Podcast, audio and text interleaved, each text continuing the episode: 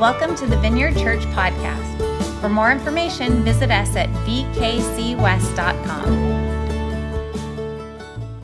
We are in the midst of Advent. If you've been here for the last several weeks, we've, we've, looked, at, uh, we've looked at hope, the theme of hope. We've looked at um, uh, peace, and then we've looked at joy.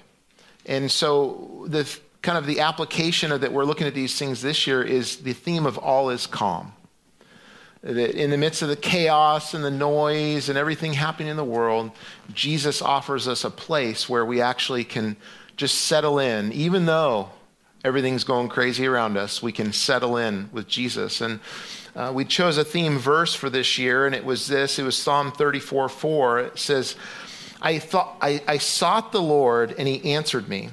He delivered me from all my fears. And, and the word sought there is like means like to frequent.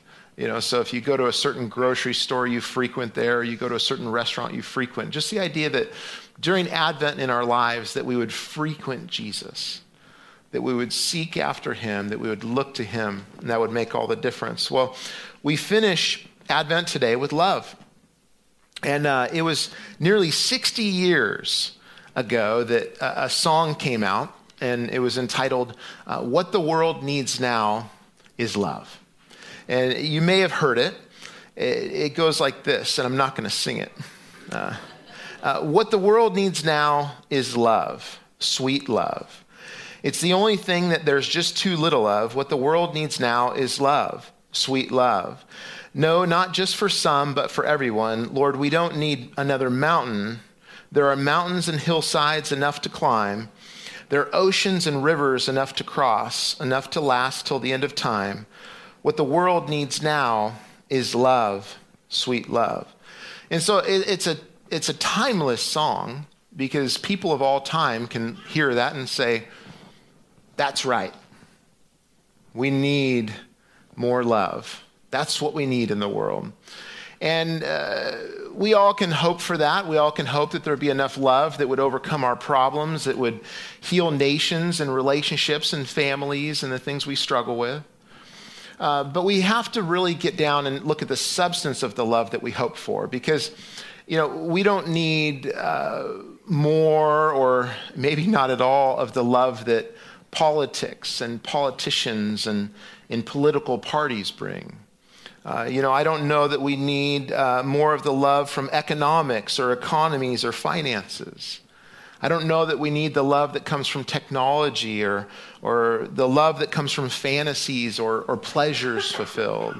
Uh, I don't know that we need the love that comes from power or prestige or notoriety or fame.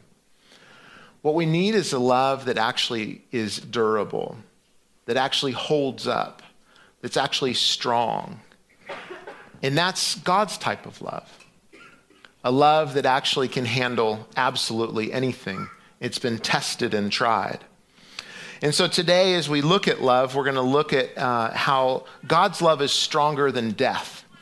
And so in John chapter 11, and we're going to go through a bunch of scriptures of John. As I was putting this together, I didn't realize till just this morning that, wow, all these scriptures are John. And it's perfect because John was described as, as the one that, the disciple that Jesus loved. And uh, it's not that he didn't love the other disciples, it's just that he just I think John just received it more. You know, I, I, I just, and I, have known people like that in my day, and, and, and I've realized it wasn't that God loved them more, it's just that they focused to just receive more of his love. And so it was evident that they were being loved by him. And so John writes of the, um, the happening of Lazarus, Mary, and Martha. And you, you, you may know the story, but Jesus is, is in a place, uh, he's where John the Baptist was actually baptizing, different John than the one who wrote this. But Jesus was baptized there by, by John, and, and he's resting. It's, it's across the Jordan, east of the Jordan. And he's resting there with his disciples, his friends. And Mary and Martha send word from Bethany, about a day's walk away, that their, his friend Lazarus is sick. And so it takes them a day to travel. And then when Jesus hears, he actually he says to his disciples, he goes, Hey, Lazarus is sick, and let's just hang out for a couple days before we go and help. And by the end of those two days, he tells them that, you know, that Lazarus has actually died. And they don't know how he knows this or any of those things, but he actually uh, tells them that, and, and they don't understand. And he says, Look, this, this, this actually sickness is not unto death, it's actually for God's glory.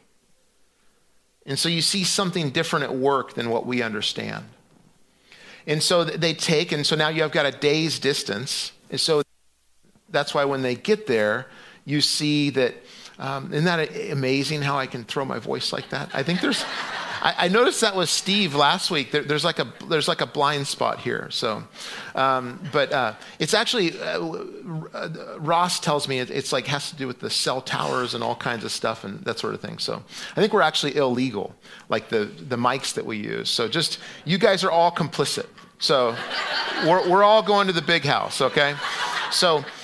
Uh, but but Jesus and his disciples are traveling to uh, to Bethany, and they get there, and there's much commotion, and they hear that Lazarus had died four days earlier.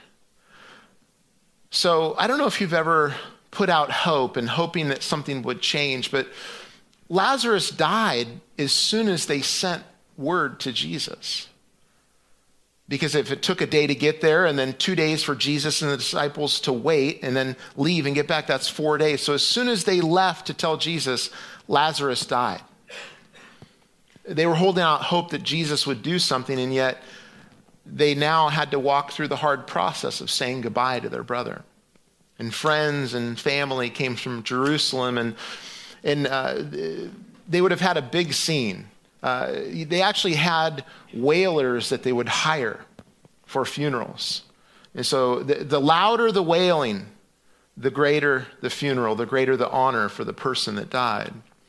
And so as Jesus came to this scene, he would have he came across Mary and Martha, and, and, they basically told him, you know, hey, that's great that you came, but why didn't you come earlier? And why did you let Lazarus die? You know, maybe you've had things like that in your life where you, you were hoping that God would intervene and you're hoping that God would change things, and yet they didn't. And so, in the midst of this, uh, Jesus says this to, um, to one of the sisters. Uh, he says, I am the resurrection and the life. The one who believes in me will live even though they die. And whoever lives by believing in me will never die. Do you believe this? And the substance of this is God's love.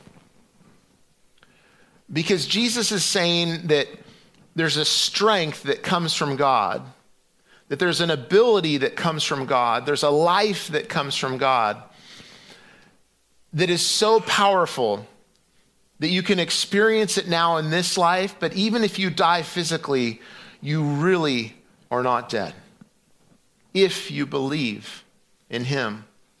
And uh, I remember being a young pastor and, and uh, I was pastoring my first church, and so I called a mentor that I had known since I was a teenager. I said, I've got my first funeral. What do I do? And he said, John 11. You know, every funeral, read John 11. No matter what happened or what the circumstances are, read John 11. And one thing he pointed out eh, that I always point out is that notice that Jesus didn't say, I know about the resurrection and the life. Let me tell you about it. He says, I am the resurrection and the life. Jesus himself is the resurrection and the life.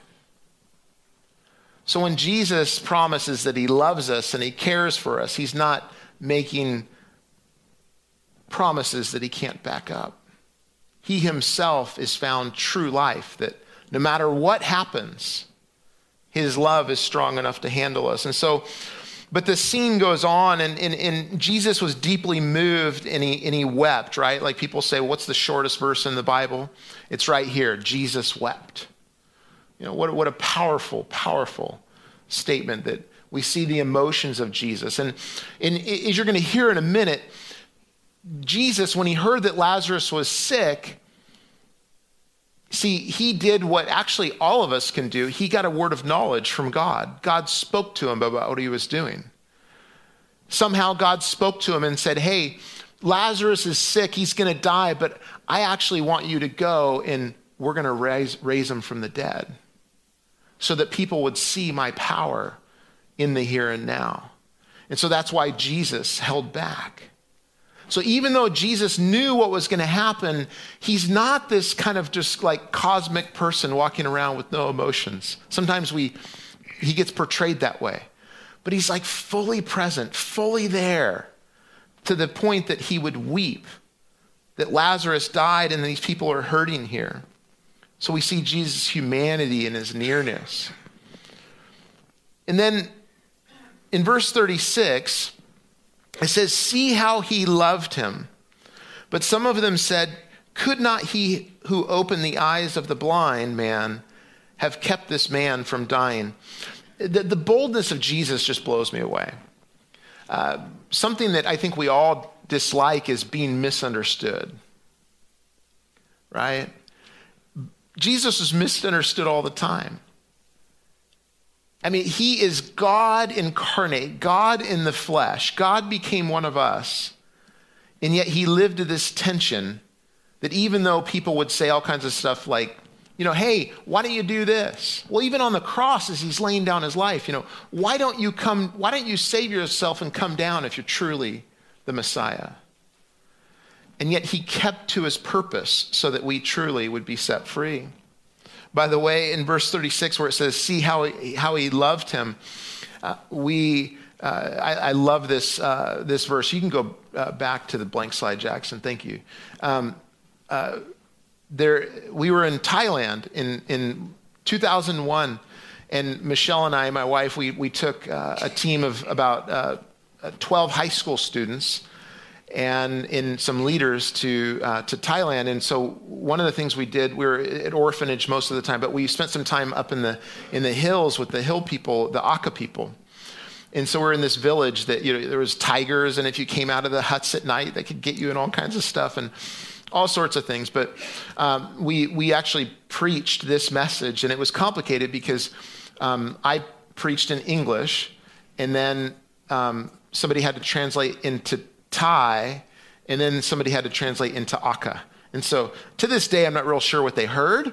Um, but I, I, have this real grainy green video because it was at night, and, and we gave an invitation for people to give their lives to Jesus. And it's just, you just see all these hands go up. And to that point, there was just a few families within the village that knew Jesus, but things changed at this point. But all that to say is, is that we had Bill, Bill Cosenza. Um, and uh, what's the guy on uh, Seinfeld?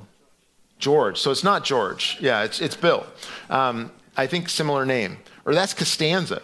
So yeah, just hold on. You're going to hear all kinds of stuff in this message today. So, so but, but Bill, Bill Cosenza is he's actually a rapper now. He's a dad and he has a real job and everything too, but he's a rapper. He's called Billy No Jokes. He's in San Diego.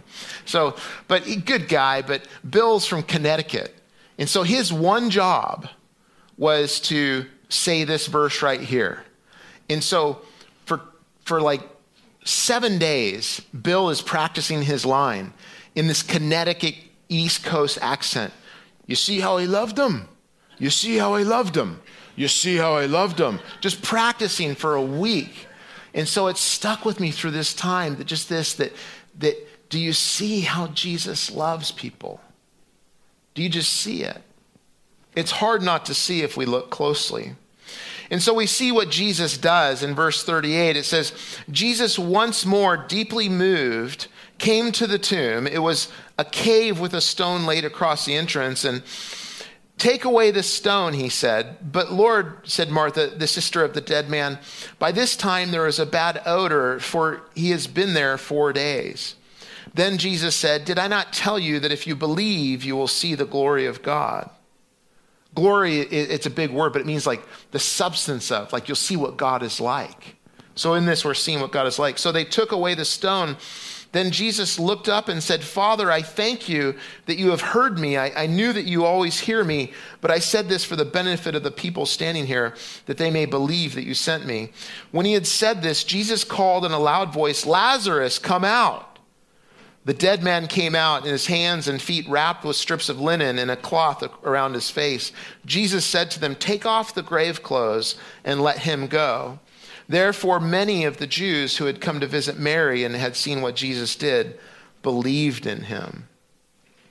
So, in the words and actions of Jesus with Lazarus, Mary, and Martha, we see that God's love is strong for physical life and eternal life. You see, God, all throughout Scripture, Genesis to Revelation, you can choose to see what you want. I see a loving God that is constantly pursuing people. Constantly pursuing people, just chasing them down time and time again, just, just pouring out his love upon them. It's just, it's just all over the place. You see that. You see God just pouring out his love. And when I first met Jesus as a, as a 15 year old, one of the first things that people told me or that I read was that Jesus loved me. And uh, I don't know, some people hear that and it's like this melting and because they process differently or emotions or different things. I really struggled with that. Like in other words i kind of approached it like okay let's pick this apart you know what does that really mean and I, I saw the proof and i had this encounter with god that was powerful i knew he was real and i surrendered my life to him but this whole idea of jesus loves me and I, I surrendered my life to him, began to follow him, but just kind of like, well, what does that mean? What is like what does that actually look like? I mean, how do I actually know that, okay, he loves me, but what does that look like? And and I'm sure you all could psychoanalyze me, with experiences and things that happened in my life and why I thought that way and whatever. And I'm sure you could do the same with yourself. But I just struggled with that. And I, I think I, I still do to a certain extent. Like that Jesus loves me uh, you know, and the, the, the, song, right? Jesus loves me, this I know. And so, um, what I've found though is I've seen evidence of it. Because I, I had a, actually a very small view of what that meant. And I, when I gave my life to Jesus, I actually started a journey of actually understanding and exploring what love actually was and is. And so he, he's been taking me on this journey of, and, and it's not a journey of just forward, but it's a journey of looking back and seeing and then looking forward. And so Jesus loves me, this I know, Jesus loves me. John 3:16 for God so loved the world that he gave his only begotten son that whoever would believe in him would not perish but would have everlasting life. God's love is a love that's active. God's love is, is, a, is a verb. God's love is something that can be experienced in time and space. God's love is a force that we come up against. God is described by John, the one that Jesus loved, as love itself. He says, God is love. Love is not God, it doesn't work that way. But God is love probably the best description of God in all that it is. Um, A.W. Tozer, pastor and writer, he wrote that the most important thing about a person is what they think about when they think of God. It's like kind of the concept of imaging God. And so when you think of God, just think of him as a person. What comes to mind? John, who wrote all of this, who observed all of this, who experienced God. And in 1 John, he actually says, you know, we write to you about which we've experienced, what we've heard, what we've touched, what we've seen, so that you may share in our fellowship too. Like he was with Jesus. But then he experienced him as we do too, not physically, but by the Holy Spirit. And he says that God is love. But then Jesus loves me, this I know. Like, how do we actually like experience God's love? Well, it's through knowing Him. But John himself actually writes uh, in John chapter 1, verse 18, he says, No one has ever seen God, but the one and only Son, who is himself God and is in closest relationship with the Father, has made him known. Whoa. So, Jesus has made God known. And so, if God is love and Jesus loves me, that's what Jesus does is he shows us God's love. John 17, 26, Jesus is praying to his Father, and he says, I have made you known to them, and I will continue to make you known in order that the love you have for me, now listen to this, the love you have for me may be in them, and that I myself may be in them. Whoa. Jesus prays, and the things Jesus prays can happen and do happen. Jesus prays that the love that the Father has for Jesus, the Son, would be in you. Come on. That we would know love so fully that that perfect love that has not been disconnected, that has not been messed up, that has not been broken, the perfect of love of the Father for the Son, perfect community would be in you. You know, a lot of times people ask me as, as a pastor, like, okay, I'm in. I've given my life to Jesus. I'm seeking after him, but what's he doing?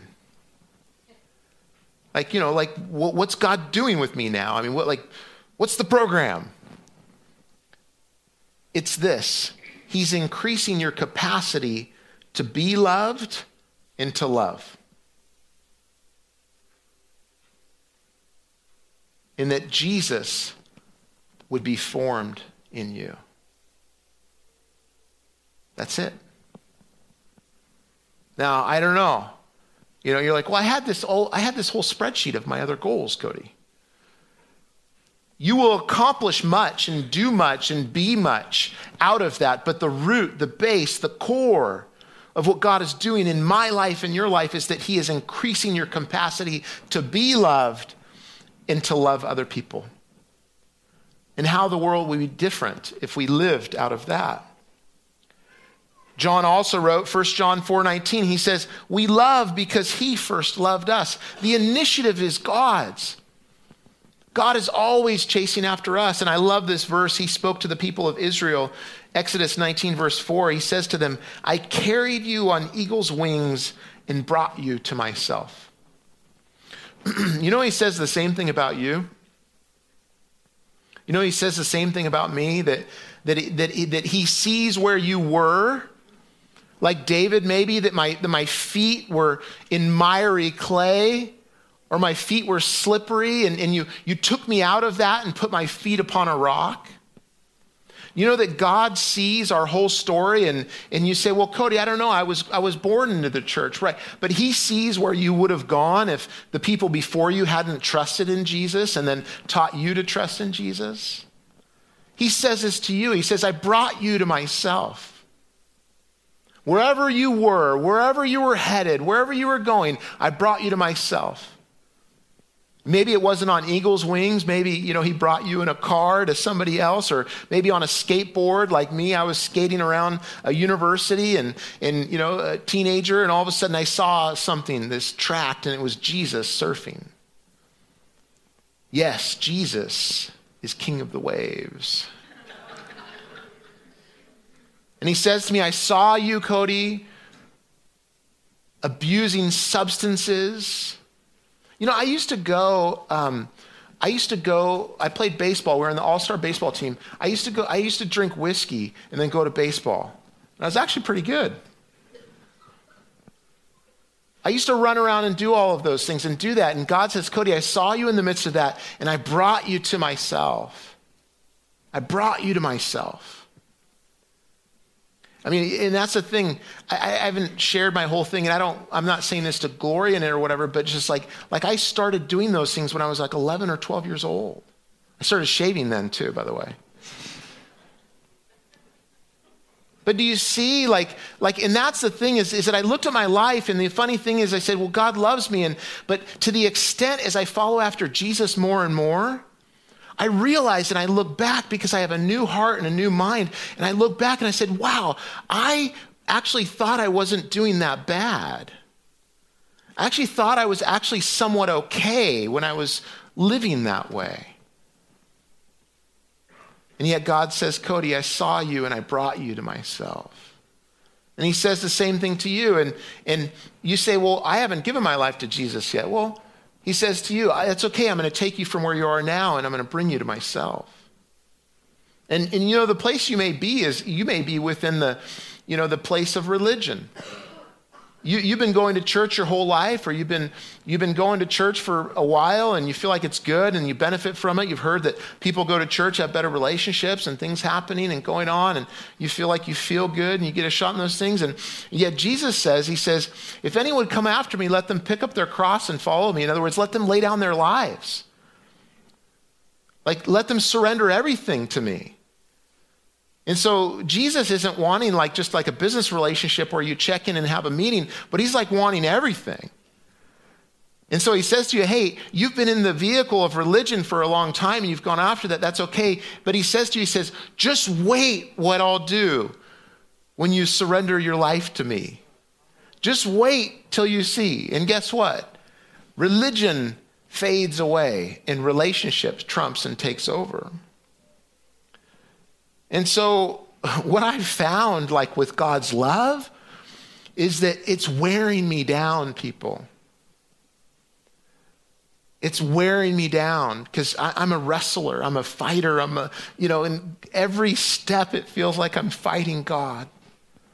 Just recently, I, I, just, I was struggling with some things and it was late at night and I'm cleaning out the garage and sitting out there and I'm like, man, what's going on with me? And, and the Lord's like, I'm loving you, I'm working in you. I'm like, okay, I'm going to be okay. I'm going to be okay. Because the different lens, you know, sometimes we look at struggle in our lives. Sometimes we look at things that, that are happening and we look and we, we, we, we look at them in the wrong way. When actually God's working in us, God's moving in us. And the way He's wearing me down is that I'm actually realizing that any good thing that's happening in my life any good thing that another person does for me, any good thing that, that makes me smile, any good thing that, that is consistent in my life, that's God loving me. And finally, after all of these years, over 30 years of following Jesus, I think I'm just starting to understand how Jesus loves me. He turns all things that are around me, environment and people and animals and everything, and He turns them for my good that I might experience love. You guys, and some of you guys are going to laugh at me, but I don't care. One of the sweetest things in my life right now is this because I know it's God. We have this cat. And when we got her, we, we got her, the, the, her name you know, she's like a rescue. Her name, they named her Street Pizza. because they found her on the street. And so when we went to the house, she was so tiny. And Michelle wanted a black and white cat because they're snuggly. Because she just said, you know, we, we got to have a, a, a, snuggly cat. And, and, we lost a cat after 17 years. And she's like, I, I want a snuggly cat. So, and, um, and she is, but she's snuggly, but she hides from everybody just constantly. And except for at night. And so I'm always the last one to go to bed, and typically I'm studying or watching something or downstairs, and so I'll, I'll come up to bed. Everybody else is asleep. And she waits at the stairs. Yeah, no, no. And she's just like, she's like so happy that I'm there. And so she comes up the stairs and then she like, you know, rubs her tail and her bottom on the edge of the thing. She's trying, and I'm, and finally I'm like, hey, I'm into this program. You don't need to like try to tempt me. You know, like, you don't need to like, I'm, I'm in, I, I'm what you need. And, and, and, and this is what she needs is she wants me to go in where her food is and pet her while she eats. And like I said, some of you guys are like, man, you're a wuss. What is wrong with you? But, but, but listen, this is what I realized, you guys, is that is that I mean, there's there's evidence of this too. That like when you pet a cat, it's it helps your soothing and all kinds of stuff. But but no joke, every day, you guys, the way I end my day is this wonderful animal that has so much joy and just wants contact and love from me. And she loves it. I mean, she purrs like a bandsaw. I mean, it's just like so loud. Whoa. And, um, and I realized last night, I just do it every time. And sometimes I'm like, come on. And I mean, no joke, if I come back out, if I forgot to turn the light off or get a glass of water downstairs, whatever, I'll come back out and she's like, she's doing it again. I'm like, girl, this is just too much. But I just realized that that's something that way that God's loving me. Is that, is, is that I'm ending my day every day just in this sweet moment of joy, no matter how did the day's been. And you say to yourself, and you say, Well, Cody, come on. How is that God loving you? And I'm just telling you, He's wearing me down. Because, I mean, if I said to Him, Well, Lord, that's not you loving me, what is He going to say? Yeah, you're right. Yeah, you're sure? Or if I asked him, Lord, is that you loving me? I have nothing to do with that. I don't like cats. You know, I'm a dog person, right? No, that's God loving me. And he's wearing me down in those ways, you guys, because as I look around, more and more I'm just attributing every good thing and every good experience and everything that is loving and good. And I'm saying, God, that's you loving me. And I'm learning that that is what it means that Jesus loves me. And so his love is that strong, and, and but you may say to yourself, well, how strong? Because if you're anything like me, you know, I, I, just didn't become like right and totally straight and perfect. You know, when I was 15, I met Jesus. There, there's been times where I've strayed off. There's been times where I've rebelled. There's been times where I've done things that aren't pleasing to Him. There's times that I've done things that hurt other people or Him in those things. And you say to yourself, well, how strong is God's love? Or you may say to yourself, I've never surrendered my life to Jesus because I've heard in church that that He forgives, but you don't know what I've done. You don't know how black my heart is. You don't know how much I need forgiveness. And so you say, well, how strong is His love? Is it strong enough for me? Like, can it handle the weight of me? And I think that we all struggle with the strength of God's love and the extent of it to a certain point. Part of it is our self righteousness, because we say to ourselves, well, I, I, think it can handle the extent of my love. I mean, the extent of like what I've done, but I don't know if it can handle that person or what that person did. But we, we have this mindset because everything around us actually breaks. Everything around us has a point where it falls apart. Everything around us has a point where it can't handle the stress placed upon it. And so I was thinking about this this week, and that's the lens that we put on, and we put it onto God. And I was thinking about it, and I was, because I think about, like, if I go on a roller coaster, I think about, I want to see a little plaque. Where did the engineer that made this go to school? And did he pay attention? You know? because right everything we do in that we have like like this chair that you're sitting in there's a certain limit where it's going to break down and so i started saying to myself well what is the science behind this? Like what is this thing? And so and pastors get themselves in trouble all the time because we look up things for illustrations and we think to ourselves like you know hey i'm going to say this and, and then we say it wrong and that sort of thing. So i said i am going to phone a friend. So christian warren who's a part of the church here uh, he is an engineer. And so I said, hey, what is this? You know, and, and here's the thing. If I say anything wrong, it's not the teacher, it's the student. Okay? He knows this stuff. I have a really rote knowledge of it.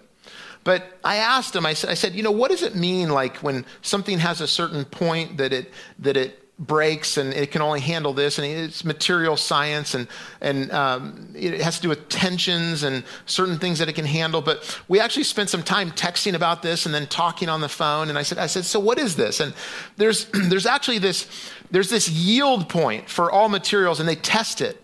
They actually put in this tension test, and, and, and they actually pull, like if you have like a metal rod, it'll actually have this machine that will pull on it, and there's a yield point. Anything below the yield point, it actually can stretch. So think of like a rubber band, and it can go back to where it was without any damage if it's below the yield point. Anything past the yield point, it starts to come apart. So there's the elastic point, which can come back, but then there's the plastic point where it actually breaks apart. And that's the problem is that everything that we see around us, whether physical or relational or social or economic or policy or, I mean, just absolutely everything that's promised to us, we know that there's a yield point where it breaks, especially when it comes to love. Because we've had people in relationships let us down, those that we've married, those that we have had in our families, we've had friends, we've had bosses. I mean, just, just we, we've known that just love breaks down. That it has this yield point, that it's just way beyond there and it all breaks.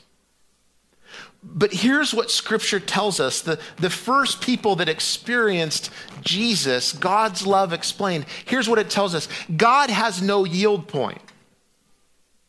God has no point where his love actually breaks and can't come back down. And what that means is, is that the yield point has to do with a certain amount of stress placed upon it. So it doesn't matter what amount of stress you place upon God, it will not go past a yield point and break down. That's what the New Testament tells us. It's different than everything else. And, and here's the problem. Right away, we think to ourselves, like, well, yeah, but it can't handle that. And then right away, we say to ourselves, yeah, but I understand that, but if I keep coming again and again and again testing that yield point, what do I do then? Keep coming. I, I'm, I'm a practitioner. Keep showing up. Keep surrendering to his love, no matter what you've done. See, his love is not only uh, un, unstoppable or uh, unlimited and unbreakable, but his love is also unconditional. And the self righteous part of us says, well, well, wait a minute. And we, you know, we look at other people, but when it comes to us, when we need it, we sure love that. His love is unconditional. There's not any condition as far as performance with his love. His, his love is actually just available to you. And you say to yourself, well, that's a pretty good deal. I mean, but, but at what point, I mean, what stops a person from just living the way that they want and then they're just going getting God's love over and over and over again. You can't. If you're truly going to Him and receiving His love and your capacity to receive love is growing, you're going to get worn down like me. And the way you live is changed. You see, people think that you're supposed to manage your sin when you come to Jesus. You're actually not. You're supposed to just receive His love. And the more you receive His love, it's an amazing thing. You actually stop doing those things that aren't pleasing to you and pleasing to God and other people. That's our one job is to just receive his love. And as we receive his love, it permeates our whole being and we're changed. Even to the scary point that you think a cat loving you is God loving you. But what a way to live! Opposite from the skeptic that says, there's no love, everything's going down. What a difference. This is what Scripture says. Paul wrote this in the New Testament. He says, Who shall separate us from the love of Christ? Shall trouble or hardship or persecution or famine or nakedness or danger or sword? As it is written, For your sake we face death all day long. We are considered as a sheep to be slaughtered. No, in all things we are more than conquerors through him who loved us. Oh, listen. Just, just, just listen This is about you. This is, this, is, this is about your life. This is about what you've done or will ever do. This is about you. This is for you. For I am convinced that neither death nor life, neither angels nor demons, neither the present nor the future, nor any powers, neither height nor depth, nor anything else in all creation will be able to separate us from the love of God that is in Christ Jesus our Lord. Somebody say amen. amen. Lord, thank you so much for your great love for us. Thank you, Lord, for your great care for us. Thank you, Lord, that we are not as people walking around as orphans. We have a papa, we have a daddy, we have that one that loves us. Yeah. And so, just as we go into worship, I want to pause real quick. Just pause real quick. And, um, you know, if you can right now, just whether you're here, online, or whatever, just if you can, can you, can you muster up, no matter how you feel about yourself, no matter where you're at, muster enough faith to just say, um, to ask God, say, uh, first tell Him, say, God, I receive your love just in your heart right now. God, I receive your love. We're just going to pause real quick. See, God's presence is here, but we have a tradition. It's come, Holy Spirit. It's where we just recognize God's presence and we ask for more. We give Him permission, say, Lord, do what you want to do. So just right now, open your heart to Him and, and ask Him for His love. So come, Holy Spirit.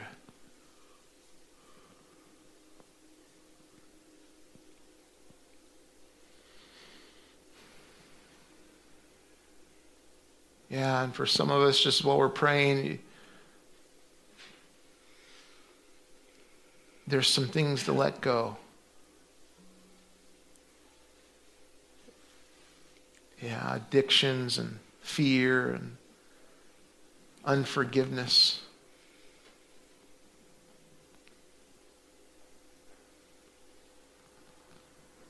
The focus to be strong. You've been wounded and, and you just stuffed it and you're like, man, I got to be strong, I got to be strong. And the Lord says, my, my strength is made perfect in weakness. So trade your strength for His today. Yeah, receive His love today.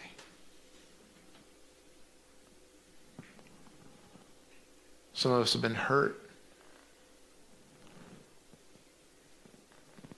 And, and it's, it's like a bruise. It's, it, it hurts. And, and in your heart saying, wait a minute, if God loves me, why would that happen? It, it, and the healing comes when you bring it to him and, say, and, and bring your emotions and bring where you're at and bring, bring your hurt, bring your pain. Tell him you're upset. He's a real person. He can handle it. His love is strong.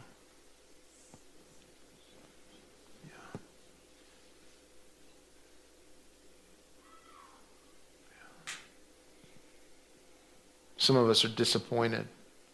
We had great dreams of things coming together when something happened, a relationship or a job or a different thing, and yet we found that it doesn't satisfy. The only thing that satisfies is God love, God's love. So trade that, that great dream, that great thing, and invite him in.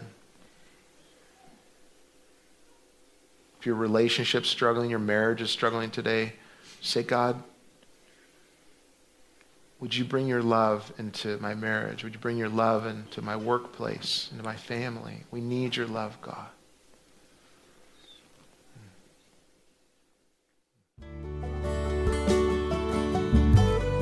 Thanks for listening this week. If you are looking for ways to serve, give, or get connected, go to vkcwest.com.